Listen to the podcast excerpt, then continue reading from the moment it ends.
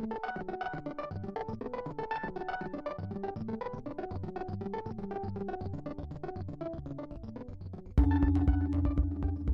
people are all pale as mushrooms, blending in with the ashen cityscapes, sterile white rooms, and drab, half empty restaurants. Stuck in meticulously composed dioramas, they enact miniature comedies and tragedies, sometimes it's hard to say which, filled with deadpan humor and haunting bleakness. We could only be in a Roy Andersson movie. Imogen Sara Smith wrote these words about Andersson's latest, About Endlessness, which graced the cover of Film Comment's May June 2020 issue. The global pandemic was just starting to take hold back then, and Andersson's work seemed to offer an uncannily apt vision of life in 2020.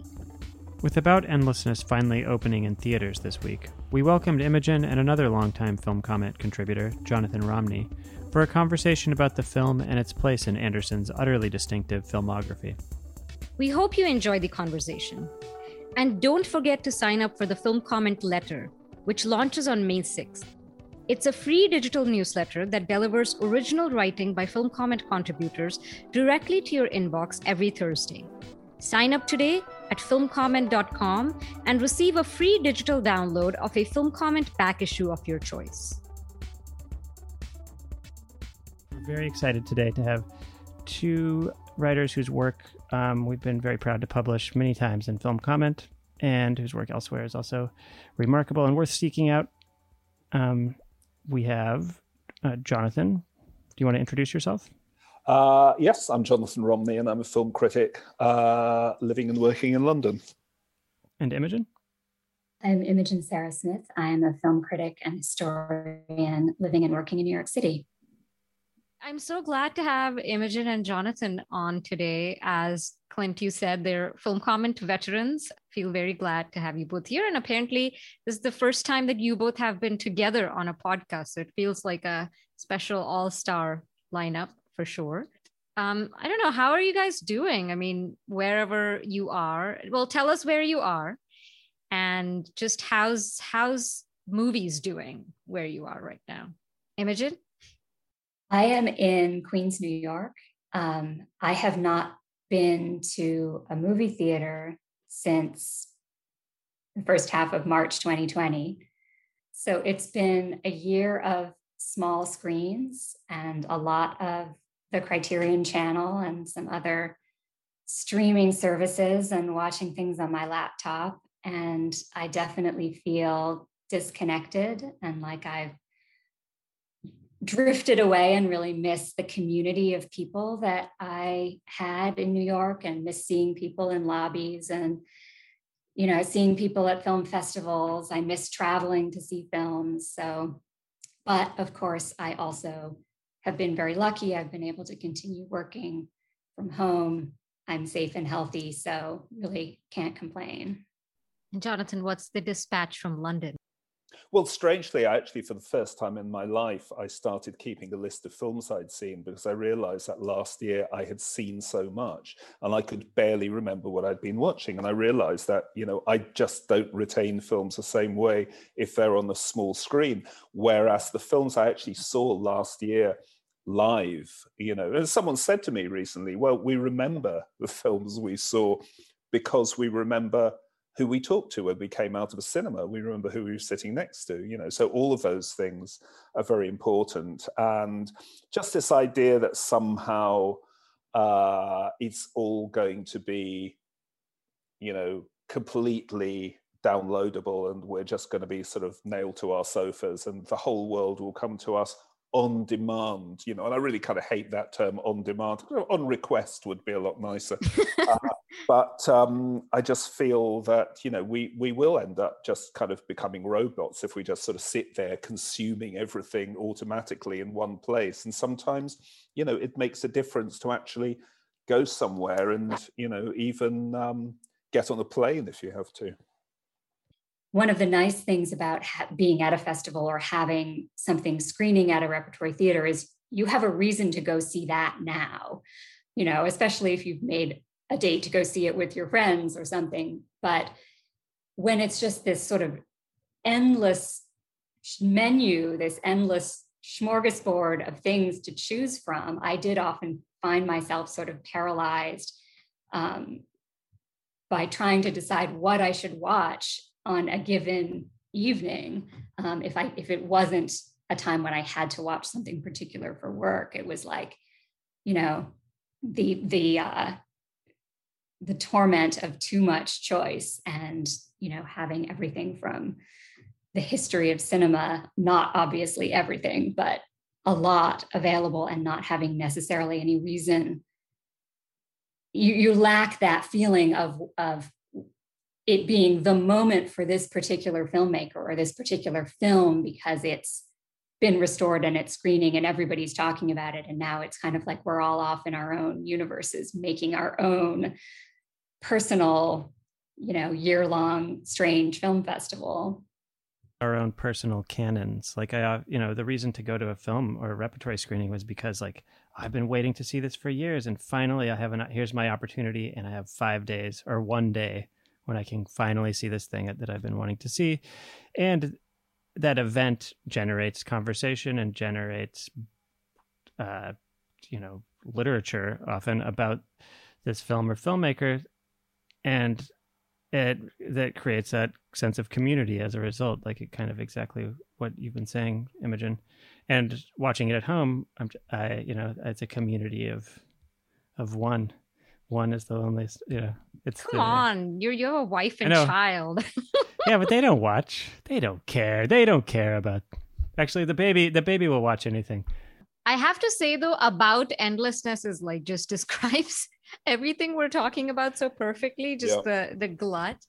Uh, but you know, we're, we're talking about films having a moment, filmmakers having a moment, that being one of the seeming losses of of this time. And you know, I am uh, curious, Jonathan, you're a veteran of festivals. You're you're a fe- festival hopper, mm-hmm. I would say, in usual circumstances. And I'm wondering if you uh, if you remember when you first encountered Roy um, Andersson's work, and if you remember there being a particular moment that that uh, when his uh, filmmaking, you know, like very distinctive style became the talk of the the town, so to speak. Yeah, I, I do absolutely. And I first encountered him uh, in 1991, I think it was, in uh, a festival in Finland, a short film festival at Tampere. And there were various selections of. Actually, I don't know, did they just do shorts? But I saw various programs of shorts. And suddenly, uh, in the middle, I mean, there are a couple of things that I absolutely remember from that year. There was a film by the Estonian animator Priit Pärn that just, you know, made me jump out of my skin. Mm. And then this very strange film, 15 minutes long or so, um, called World of Glory, which had all these kind of rather sort of grotesque, very unhappy looking people standing around in these sort of tableau vivant uh, compositions in this strange kind of glaucous light that felt like you know it felt like you were watching the world transformed into an aquarium. And um, i kind of registered this as a sort of ufo but i had no idea you know where he came from or what it was. And then years later in fact it was nine years later uh, so in 2000 um, the ica in london uh, showed his film songs from the second floor and then it was a revelation because we discovered you know his history we discovered that he'd made um, swedish love stories first film in 1970 and it was a completely different kind of film uh, I, I, I, went on a couple of years later. I saw that uh, in Rotterdam and the film he made after Giliap in 1975. So Giliap is a step towards what he does now. Um, much more stylized, but Swedish love story, you know, very lyrical, gentle, bucolic rural tale of young love in Sweden. And then after Giliap, which which uh, apparently was was a disaster in every sense, a really interesting film. Um, he went into advertising and he created this completely unique style of his own, which was to create this series of uh, very, very dark, uh, black comic, melancholic comic vignettes for supermarkets, insurance companies, etc. And that over, you know, 20 years or more became the basis of the Roy Andersson style. And, you know, he created these vignettes in, in, a, in a studio, uh, which he set up for himself in Stockholm. And then he explores that on a much bigger scale with um, four features, all in this kind of vignette style, uh, in this very often static but sometimes extremely elaborate um, style of deadpan humor, which, which over the four films becomes so deadpan that it's kind of crossed the line. You know, I think in his last film, uh, a pigeon sat on a branch. Um, reflecting on existence, it was on the border. It was about as far as you could go and still be considered humor in some sort of, you know, vestigial way. Now, I think in his new film, the humor is is kind of, you know, less than subliminal. It's still there, but the humor has become a kind of uh, philosophical you know it's like is beckett actually funny well yes and no but he's he's probably as close to beckett now in his you know gradual purification of what he does mm. um imogen i'm curious if you also have a first encounter with Andersson's work that you you remember distinctly you know i came to him much later and i don't think i was really aware of him until a pigeon sat on a branch but I didn't really delve into his whole career and, and really put it all together and think about him until I came to write about, about endlessness. So um, although I, I had seen a little of his work before, that was sort of the moment when I feel like his world really opened up to me um, was was when I wrote that piece. And I'm curious what your immediate impressions were. I'm kind of probing because I also hmm. obviously mm. came to his work pretty recently and just I was watching about endlessness yesterday, watched, you know, rewatched some parts of Pigeon today and it's I, don't know why, but it's making me like question in a fundamental way what narrative cinema is, you know? It's there's just something so mm-hmm almost like yeah like you were saying jonathan like something so purified about it and so elemental and yeah i'm i'm just yeah, wondering I mean, like what what when you saw it like well, how did you place it i guess you know it it connected with so many things that i was already interested in that even though it is sort of like from another planet i also felt like it all it made complete sense and I also am really fascinated by the way that he's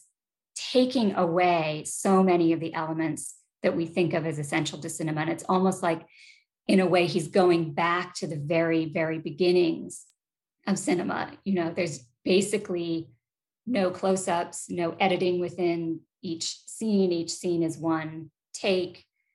It's got this kind of proscenium framing there's very little camera movement. There's this real sort of sense of, of staticness. And of course, he's going back to things before cinema as well. I mean, he's very influenced by history painting, tableau vivant, you know, sort of the panorama, these kinds of entertainments that existed before that are almost a kind of proto cinema. Diorama, even, was something that I. Di- I mean, di- I used the word diorama, I think, in the right. first. You feel like these people are in this, like in a in a fish tank or something but uh, even the scenes that actually are set outside are actually shot in a studio and the, the you know the sky and and the landscape and everything is painted as in a diorama it's very beautiful it's it's very well done but it's there's no there's no distance. There's no real space. Um and, you know but he reminded me of so many visual artists. Um, he reminded me of people like the photographer James Casebere, who constructs uh, architectural models on a tabletop and then photographs them as if they were real spaces. Um, you know, it just sort of like set off all these these fire these these connections were popping in my mind. And yet at the same time there's just no one else who does exactly what he does. And there's no one else who has certainly that that totally distinctive style that jonathan you described really well. Is you know it's very it's very glum it's very kind of dour. Everyone is very pasty and um, kind of unhappy looking. And yet he has this perfect comic timing. And there are moments i mean more so in films like you the living where it's got this kind of ingmar bergman meets laurel and hardy kind of vibe where there's actually a kind of slapstick quality. And then sometimes his humor is incredibly dark and sort of transgressive.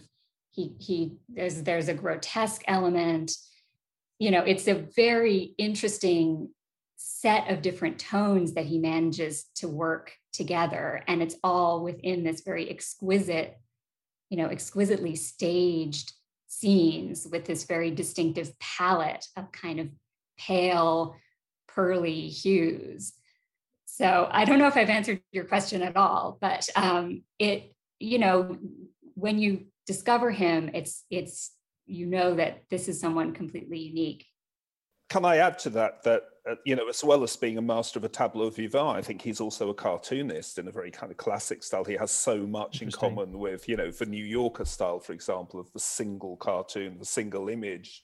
Whether mm-hmm. it's you know Charles Addams or more recently Roz Chast, you know people who you know who who show you one picture and it's funny because it's a picture of absolute human desolation and it's there in one moment one frozen moment and he's very very good at that so sometimes you know he does the the very elaborate expanded scene which which goes on for a while uh, and develops uh, all these extraordinary tableaux, like you know the arrival of the um, the 18th century Swedish army in in a modern day bar in the last film. But he also has these single moments, like in the new film, uh, a father kneeling down to tie his daughter's shoelace mm-hmm. in the pouring rain. And that's the sort of absolutely desolate single cartoon image. You know it's funny but it's awful as well. And it's it's such a delicate balance. I'm going to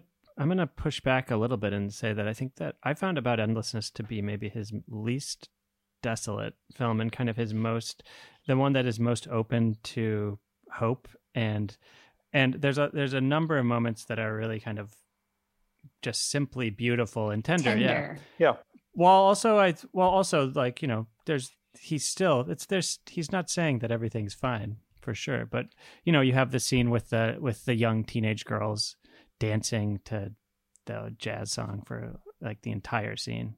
The champagne, the the couple drinking champagne, listening to Billie Holiday.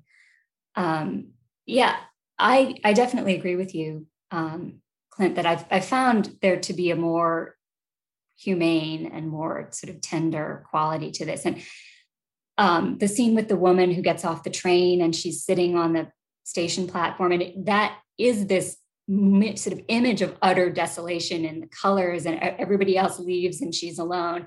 And then this man appears and she goes and meets him. And so it, it is like this sense of, of hopefulness. But I also really liked about this film the fact that a lot of the vignettes are devoted to something so tiny, like the moment of the, the father tying the daughter's shoelace. So there's a scene with a woman whose the heel breaks off her shoe, and that's sort of it.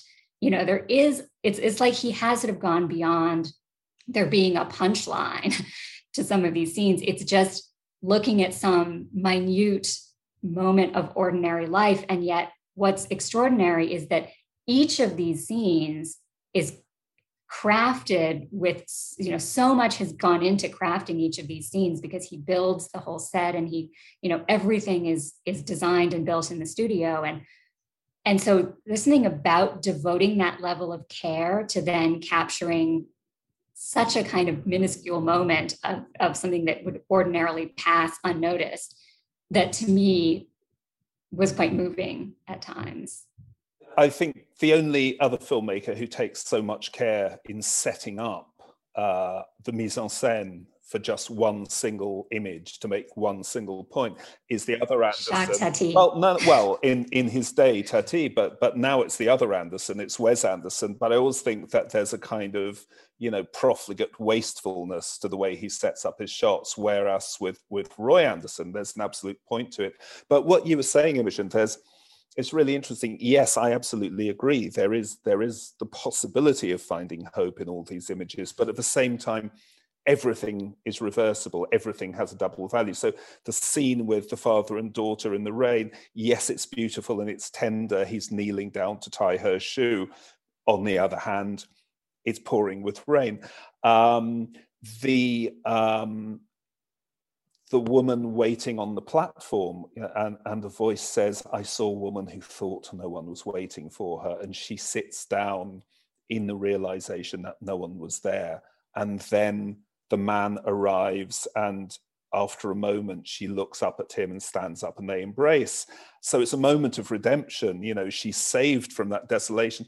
On the other hand i kind of read that scene as having the possibility that somehow in the few you know in half half a minute that it took for him to actually arrive on the platform and and run up to her and they embrace in that 30 seconds perhaps their relationship was dead. Um, and like you know the, the, the perfect image of the reversibility of everything in this film is it's snowing and a man looks out of the window of a bar and says it's wonderful. And it is a wonderful moment. The snow is wonderful.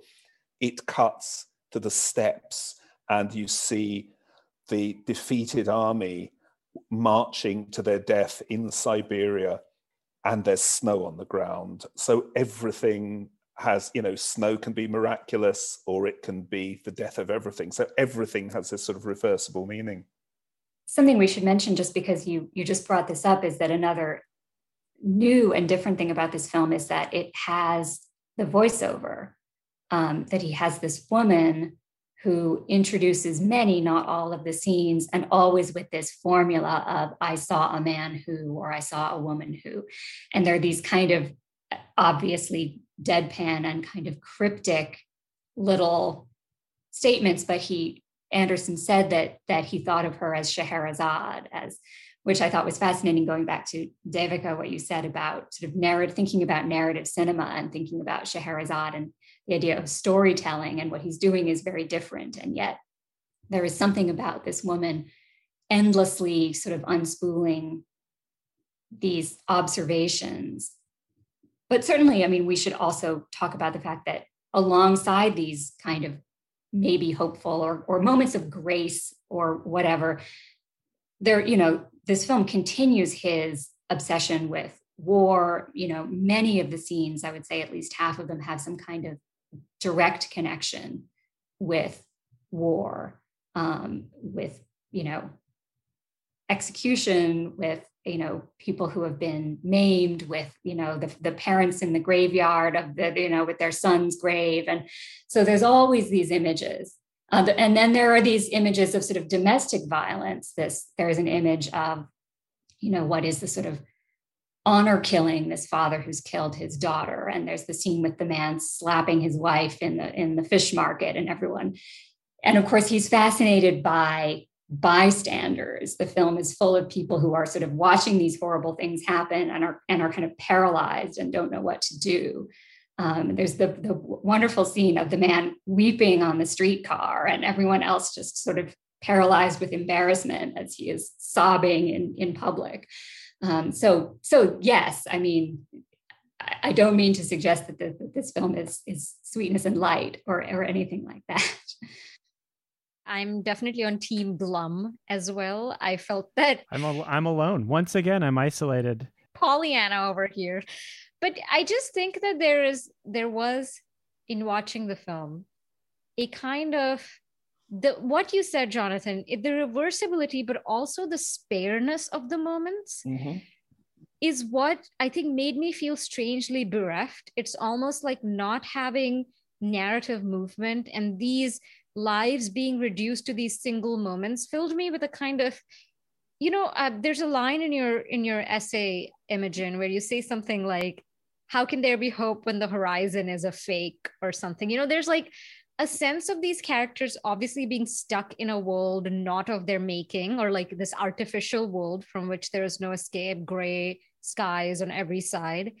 And so something about the abstraction of these lives in these single moments which quickly can turn or like there are there are these reversibilities right? Um i think that filled me with a kind of dread or, or a very deep sense of melancholy. And i think that's also what i meant when like the way it made me question narrative cinema because it made me think of what narrative does in how i process like human existence or the shape of like human life you know? Right. So of course what this leads me to is the fact that um, I, I wrote the piece and I saw the film during the first weeks uh, of the quarantine after um, the lockdown. This would be late March 2020. And it will forever in my mind, I, I, think, be connected with that time. And it felt so much like that time. And it, it was exactly sort of what you're talking about. Devika this idea that of, of the static quality of the people being stuck in these scenes where there's no movement and the idea of endlessness i mean part of, of the way the film is because there's not a story and because it's this sort of scheherazade idea of endlessly spooling these things out there's no there's no reason for it ever to end. And there's no necessarily trajectory through it. And you know it felt so much like the way life felt in those first days of us all being kind of stuck in our rooms. And of course he does a lot with with duration because you just kind of have to sit and watch the scene last as long as it lasts. And it often lasts long enough that you feel sort of uncomfortable particularly with the more you know uncomfortable images. Um, and so and just that i mean I, I don't know that i thought this as much at the time but throughout the year i've constantly thought about that title about endlessness and how like is that not the title of the year? You know? Um, just in terms of how it felt. But I, I think i don't know maybe in the in that moment you know when things worse felt so much more frightening and we felt so isolated in those early days i may have responded to those moments of sort of tenderness because i kind of needed that um, but eh, you know, Andersson himself said, and I think I quote this: "It is important to acknowledge that in the end, no one is a winner. I am not a pessimistic person, but the fact is that there is no hope." So, I think Team Glum, you definitely have uh, some support from. Well, I just read that as not as a, as a not pessimistic statement, as a very very realistic. No, I think he totally questions the the assumption in mainstream narrative. I mean, particularly Hollywood narrative, that a story has to be about you know those who win and those who lose. Uh, one of the great things, um, I mean, Imogen, you talked about the role of bystanders in his films, and and of course that reminds us, you know, he's telling us we are all bystanders. We're all bystanders to each other's dramas, and in sitting in the cinema watching his film, we are watching those people. We are the bystanders watching those dramas. But the thing is, where you know someone like Michael Haneke is sort of making us feel uh, involved in his dramas, but ultimately saying, "Shame on you! You know, you are sitting there there watching that. You should feel very, very mm-hmm. bad about it, very guilty." Um, there is a compassion in Andersson because in any of these scenes we can probably recognize ourselves you know, and he is saying, well, you know, this is the human situation and, and it involves all of us. Um, and there's an extraordinary scene, uh, without giving too much away, there's a very, very banal but incredibly resonant scene, resonant because it's so banal, which is about the man whose car is broken down. And you know, that's it. It's a man whose car has broken down and he's in this kind of drab, endless plane. But I was thinking, about the kind of theology of his films and um, you know i'd love to know what a profession, professional theologian would say about his films but there's a there's a strand in this film about a priest who no longer believes in God. And, you know, theologically, I'm sort of thinking about this as well. If there is a God, then it would be a God who delighted in setting up extremely elaborate mise en scenes just so that people could find themselves in these absurd situations. You know, that if there is a God, then, you know, it is probably someone like Roy Andersson with a very, very, you know, acidic and ironic and, and tragic sense of humor. I think this is this is going to be our quote uh, for this podcast. it is someone like Roy Andersson. Um, I, I I so agree with what you said, Jonathan. Like you can there's a, there's a scene you can find yourself in. For me, it's the man crying on a bus. Uh, that to me is for the the epitome of living in a metropolis. For me, living in New York means you can cry on the train, and no one will blink an eye you know? And mm. there's just again someone responds and says why can't he just be sad at home? Uh, and you know i thought that again that's such a beautifully tragic moment that again seems simple like a cartoon but it's really a moment about you know private feelings and how we how we are or aren't able to share them in like modern public life. And so i i have to say i didn't know that he used to work in ads i found out recently and i thought that was so fascinating. So i looked up some of his ads today on youtube and i found one that he did for an insurance company because he did a bunch of them for an insurance company that was very similar to the scene you were talking about in about endlessness with the car.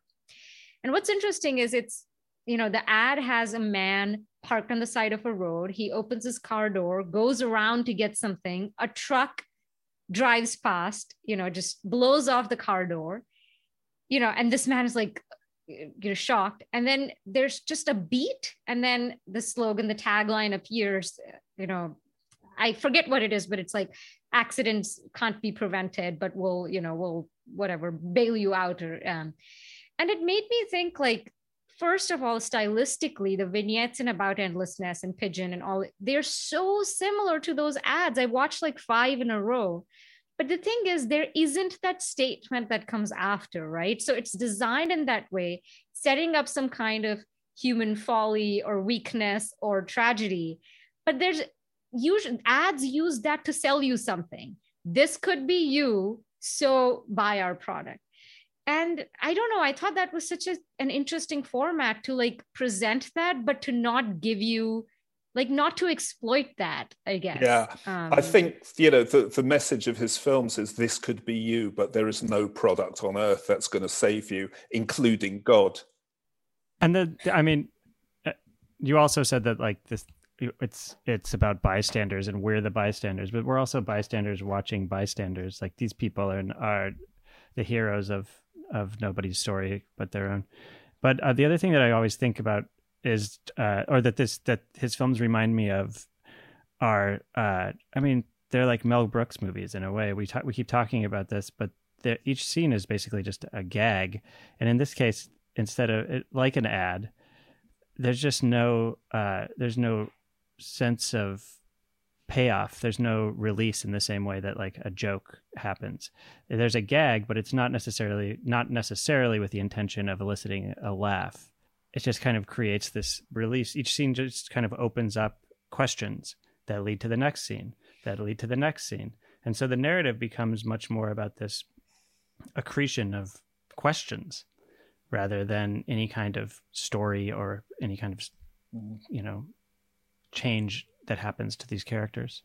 Um, that being said, there are recurring characters uh, such as the priest who loses his faith, who's really kind of asshole psychiatrist delivers one of the more hopeful lines I think when he says, uh, "Why don't you just be happy for for to be alive?" I think content, not happy, content, content which to yeah. me is not. Yeah. A very happy word. I don't know. I think psychiatrist says that to you, you know that you're not getting your money's worth. Right, right. He also, when he bursts in and says, What can I do now that I've lost my yeah. faith? He says, I'm sorry, I need to catch my bus, you know, which, which, is also that sort of refusal of, Um, but just to go back, um, I, I discovered this too about how he had directed all these commercials, which apparently Ingmar Bergman was a big fan of these TV commercials. And um, I also watched a bunch of them uh, online. Um, but when Songs from the Second Floor came out, that first feature, um, Roger Ebert wrote something wonderful about how he had, after he had, you know, he'd made all this money, the money that he made making these commercials was what allowed him to build his studio in Stockholm where he makes the film. And he said, you know, after taking all this money from, uh, you know, corporations, he he now, you know, bit off the hand that fed him and chewed it thoughtfully and spit it out and trampled on it. Um, and that first film in particular has some really extremely biting satire of commercialism. And so it's he he does take these techniques that he uses and then inverts them in every possible way, um, including you know questioning the whole idea of, of selling things and yes, the the idea that um, some kind of product or service can can solve our problems. So one thing like from everything we've been talking about is making me wonder you know is he a humanist artist at the end of the day? I mean are these all just existential questions or is there historical cultural political? I mean i'm sure there are specificities that you know don't translate to me. I know that there's some obviously there are historical plenty historical references and tableaus. Pigeon has a particular scene that imogen you referenced in your essay um, with i mean very brutal scene i would say more brutal than you know i would expect given the other images in in just the whole sequence of african slaves being led into the circular structure and then basically being roasted alive to create some kind of musical entertainment for very old, uh, extremely pale, you know, European guests. And I was struck by those and obviously also the theological moments in the new film. I, but I just wondered, is it does it kind of add to some something more than existentialism or or just like humanist commentary? Is do you sense something deeper or uh, there in terms of the critique? Or maybe not deeper, broader. Yeah. I mean, I know that Imogen, you talked a little bit about Sweden's experience of the war um, and how that maybe casts a sort of pall over the world that that he's contriving in these films. But yes, which was, I mean, that this was was something I actually came across that someone else had written. That was not a not an original thought of my own, but it was a reference to Sweden's neutrality during the war being possibly connected to this strange sort of neutrality that we've been talking about with the bystanders who just stand by and watch. And it's unclear sort of what they feel or why they're not taking any kind of action. Um, i mean the films are, are as you say full of historical references although also just a lot of art historical references. And yet they do feel like they're principally about some kind of universal existentialist questions about the human condition. I mean, um, which which sounds very very trite, but I think um, it's hard to get around the idea that he is trying to say something about the human condition. I read that the scene in uh, Pigeon that you referenced, Devika, as first of all, it's a dream sequence of this salesman who's selling these like crappy vampire teeth, uh, who's a great character.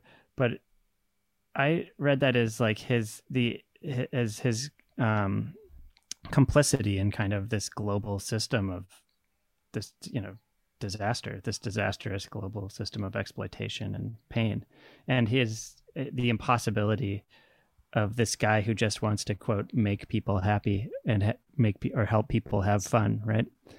Um he's just he's tortured by this. I um, was very disturbed when i saw that scene and mm. it struck me somehow as being out of keeping with the tone of uh, some of his other moments of horror including you know even those scenes that that allude to the holocaust Um, and I wondered whether there was a kind of overstatement there. But but that scene is is very much a scream, you know, and it is a vision of hell. And it's interesting that uh, for years his his dream project, which he was talking about making, was an adaptation of uh, Céline's possibly unfilmable novel Journey to the End of Night. And the thing about Céline is, you know, one of the great 20th century writers, visionaries and modernists, but an anti-Semite and you know a Nazi sympathizer and someone coming from you know the most um, inadmissible area of right-wing thought uh, and and you know hatred of of the world, and yet um, someone who whose kind of authentic vision of um, of the human condition as being a kind of hell is in- incredibly fertile and incredibly resonant and and has inspired you know many writers and many filmmakers and uh, you know is sort of a great example of someone whose worldview you cannot possibly accept but whose whose vision as a writer um, is very hard not to be fascinated by. And you can see, I think this is a sort of a genuine sort of Célinean moment where um, this this sort of seemingly mild thinker producing these these kind of you know scenes of gentle melancholy will suddenly you know reveal you know how how extreme and how troubling uh, and how despairing his his thought can be. And it's interesting that it should be in the form of a dream or a nightmare because it's the nightmare. It's the unconscious that that you know, reveals uh, the otherwise um, unrepresentable reality. But uh, yes, it's also interesting though that that scene, which is certainly the most horrifying in, in, any of his films, is also presented as this idea of an entertainment. You know, this this atrocity is being perpetrated as this entertainment for this, you know, well-dressed kind of crowd of decrepit colonial audience, you know, and uh, you know, thinking about even um, uh, Clint, you talked about the the salesmen of these novelty products, you know, who who say they want to help people have fun. I feel like there's something also where he's constantly kind of questioning what questioning entertainment and this idea of what it means to produce something with the aim of of entertaining people. The salesmen say uh, always say they work in entertainment. That's their field, right? They're in entertainment. Yeah. Go ahead. But I think that's what allies him with, uh, you know, as you pointed out in your piece, uh, Imogen, you know, painters like Bruegel, mm-hmm. because when Bruegel or Bosch represent hell, um, it's also a carnival. Right. You know, it is entertaining right. and it's it's a spectacle and it's a phantasmagoria, and there is something you know, the more nightmarish their visions are, the more entertaining they are because they're you know much more uh, fascinating than and joyous than representations of earthly earthly or or celestial paradise. I was just thinking i mean that scene almost like weirdly makes me think of that scene in the square by ruben ostlund you know where it, there's that art party. There's like this gala or something, and um, an actor is basically sort of does this like very unsettling performance of an ape, and uh, which is also a critique of you know what constitutes art, what constitutes entertainment, and almost like in in this film and just Roy Andersson's work in general is taking that sort of uh, satire, but again, like making it very elemental and like universalizing it in some way or making it more existential than about a particular milieu. And there are elements of provocation in there. I mean i'm i'm not sure i'm like very convinced by the scene that we've been talking about you know? I think that it's the kind of there is a kind of self-flagellation to it you know? And that's a little bit pathetic.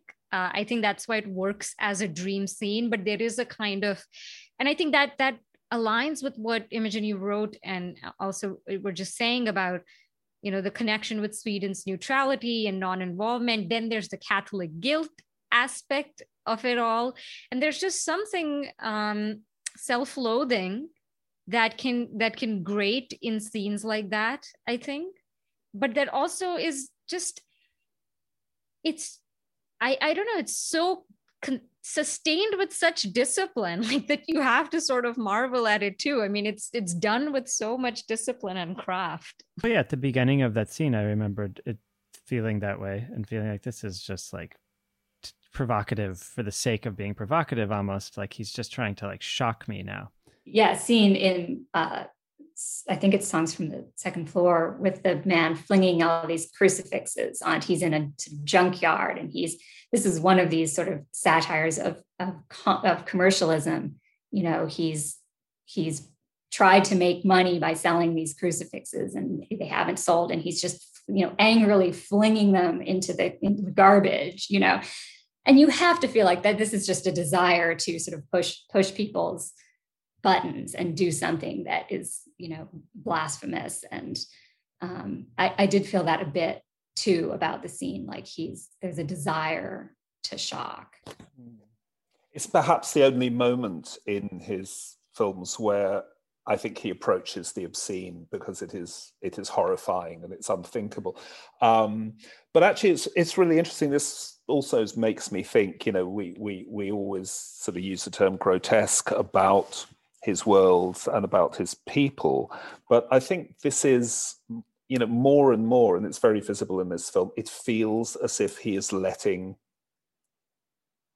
you know, ordinary, vulnerable, let's say realistic human beings into the snow globe. I think you say snow globe in your piece, the snow globe of the grotesque. Mm-hmm. And it's as if somehow people have kind of wandered into the aquarium. And, you mean in about endlessness? It, uh, in in about endlessness, yeah, right, right. Uh, that people have wandered into the aquarium and are, are, sort of disrupting it with their humanness, and particularly thinking mm-hmm. about the scene of the three girls dancing because they're not made up like those usual kind of tired, mm-hmm. weary, corpse-like, ghost-like Andersson figures. They're they're three young women who've who've walked in and they exude life and they dance, you know, like the woman sitting in the bar smiling because she loves champagne, you know, and, and there are these sort of these new presents. A little too much though. she likes champagne a little too much. And that for me was the slightly tragic. Well, it says so much. You know, I'm not quite sure what what the Swedish actually means, but it, it the ah, subtitle okay. in the version I saw said so much, and and I, I, I heard the voiceover saying that with a sort of I, I heard the pleasure that she loves champagne so much you know why not? Why not?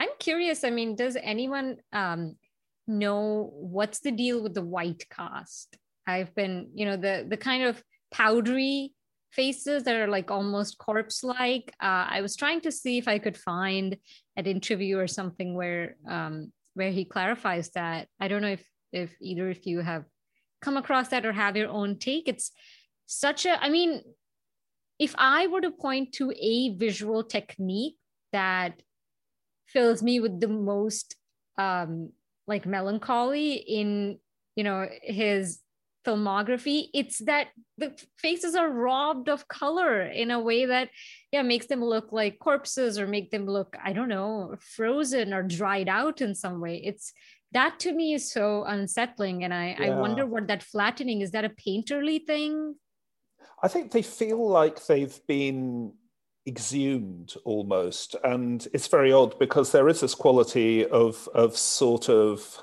you know, necrotic flesh, but it's the same color as their clothes. You know, I was looking at a man's orange tie, but it's not the sort of orange you'd wear. It's like orange, the same as his, you know, the same tones as his flesh. Actually, there's a really interesting thing because uh, when the young couple are talking about, you know, energy uh, that cannot be destroyed and that and that lasts forever, I suddenly realized that.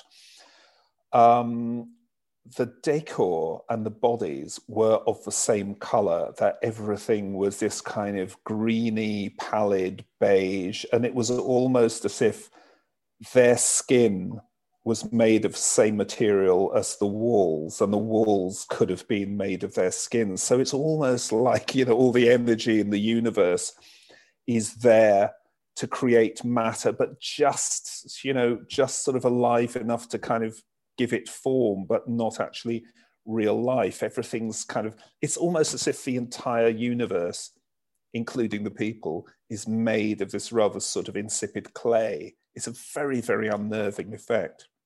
And that is the scene where they're talking about this the idea that, um, you know, energy can't be created or destroyed and that you will come back in some other form.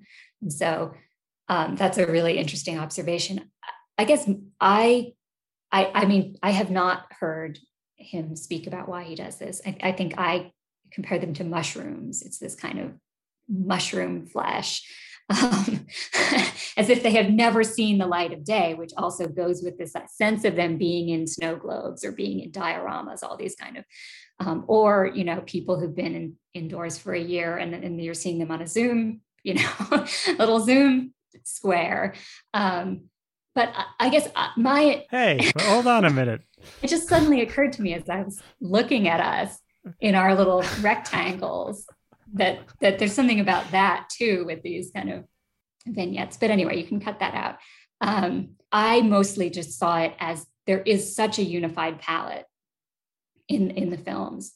Um, all of the colors have this sort of drained, you know, they're they're they're like drained of of life, drained of, of juice, and um, it just struck me as yes, like some painters have a, a distinct palette. I mean, I I think of it like the Danish painter Wilhelm Hammershøi, who everything is in this kind of, you know, gray and beige and, and faded green and this sort of cold northern light. Um, so I see it clearly the people blend in with their surroundings, but but it also ob- obviously kind of enhances the whole tone of, of that we've been talking about throughout this that there is something um, they're either you know people who've been dwelling underground or you know right well it's yeah. dehumanizing i think and it's mm-hmm. or partially dehumanizing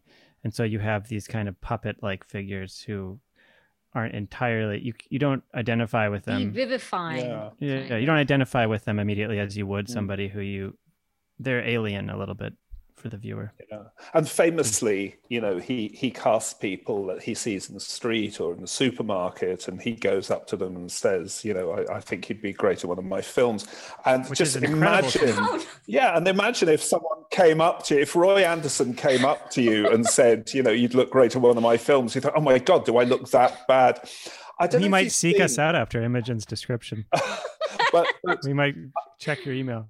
Have you seen the uh, the documentary about him uh, being a human person, which no. kind of is is a sort of companion piece to the, to this film? So it's by um, it's actually you know produced by his company. Uh, I think he may even be uh, executive producer, and it's by uh, someone called Fred Scott, and it's called Being a Human Person, and it's about sort of Andersson as a sort of representative of humanity. But it's a complete sort of warts and all depiction. I mean, it's really fascinating. Mm because it's about his career, but it's not sort of, you know, it's not a, a, a kind of uh, puff piece for him. Um, and it talks about his alcohol problems and it talks about, it shows his staff at his, his studio saying, oh gosh, you know, we're really worried about him. You know, he's been in a bad way before and, you know, we hope he pulls through this time. And, you know, you see him and he's, um, you know, he's now sort of somewhat frail and he he has problems walking by by the end of the film. In fact, I saw him uh, do a, do a presentation of his film uh, a couple of years ago in Seville, and when it was a sort of work in progress. And you know, he was not he didn't seem you know very healthy at that point. But you see in in this film that he's very much you know we, we're not sort of not building him up as some kind of Kubrickian you know, Von Trier like, you know, larger than life. You know, he's he's uh, a sort of elderly, rather stout, quiet guy called Roy, who has just, you know, built this whole world for himself. And I mean, there are very few examples. I've I've rarely seen uh, depictions of you know celebrated auteurs, especially you know that that they may have executive produced themselves that that are are this you know demystifying you know and if if if you saw something like that about von trier you'd think oh he's pulling all the strings. I didn't get that sense at all here. I mean i think he seems to be you know as uh what you know obviously uh, he has this kind of extraordinary confidence in what he does but at the same time one, one does get this sense of absolute kind of ordinariness and, and, and humility and, and humanity um, and you know, I mean, I've I've I've met him and interviewed him on occasion, and he comes across as a very sort of self-deprecating character. It's a, it's a fascinating film and very well, well worth seeking out if you can see it. I mean, I think you know, I I definitely will seek it out. I think that what we were saying at the start of the discussion um, I mean, he puts a lot of effort and time into these films, into these uh, constructions, right? Like he's building these. Um, I spoke to him while he was working on this film for film comment, and he had shared some sketches that he was working off of. And the sketches were like actual pieces of art, you know? I'm so every single thing is so precise and he doesn't need to do this. I mean the ruined city in the chagall recreation doesn't have to be made of styrofoam right? I don't think i could have told like it apart if it was like i don't know digital or like something else. Um but that everything is constructed in this interior world i think that it's interesting that despite that you don't get a sense of hubris. You don't get a sense of like you have directors who go to these great lengths because of like some sense of cinematic or artistic purity. Um you don't get that from his films yeah, you know? It doesn't feel like this is made yeah it, it, it's real. not to make a point. exactly. It's not to make a point um you know it doesn't feel masturbatory you know? It really there's something very like genuine and painterly about it you know? Why would why does a hmm. painter like um, labor over each stroke. To me there's that comes through and i think that's what maybe even comes through as a kind of hope and joy.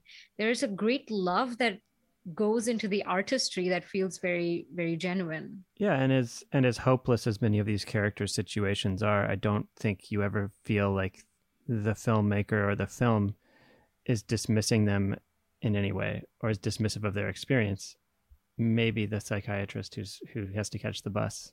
But well, thank you guys both so much for joining, and uh, we really enjoyed talking to you. I have to say, I I don't know. I, I wanted to demystify Andersson for myself, my experience with Andersson for myself, and this chat really helped me. yeah, so, yeah. Thank you very much. Thank you.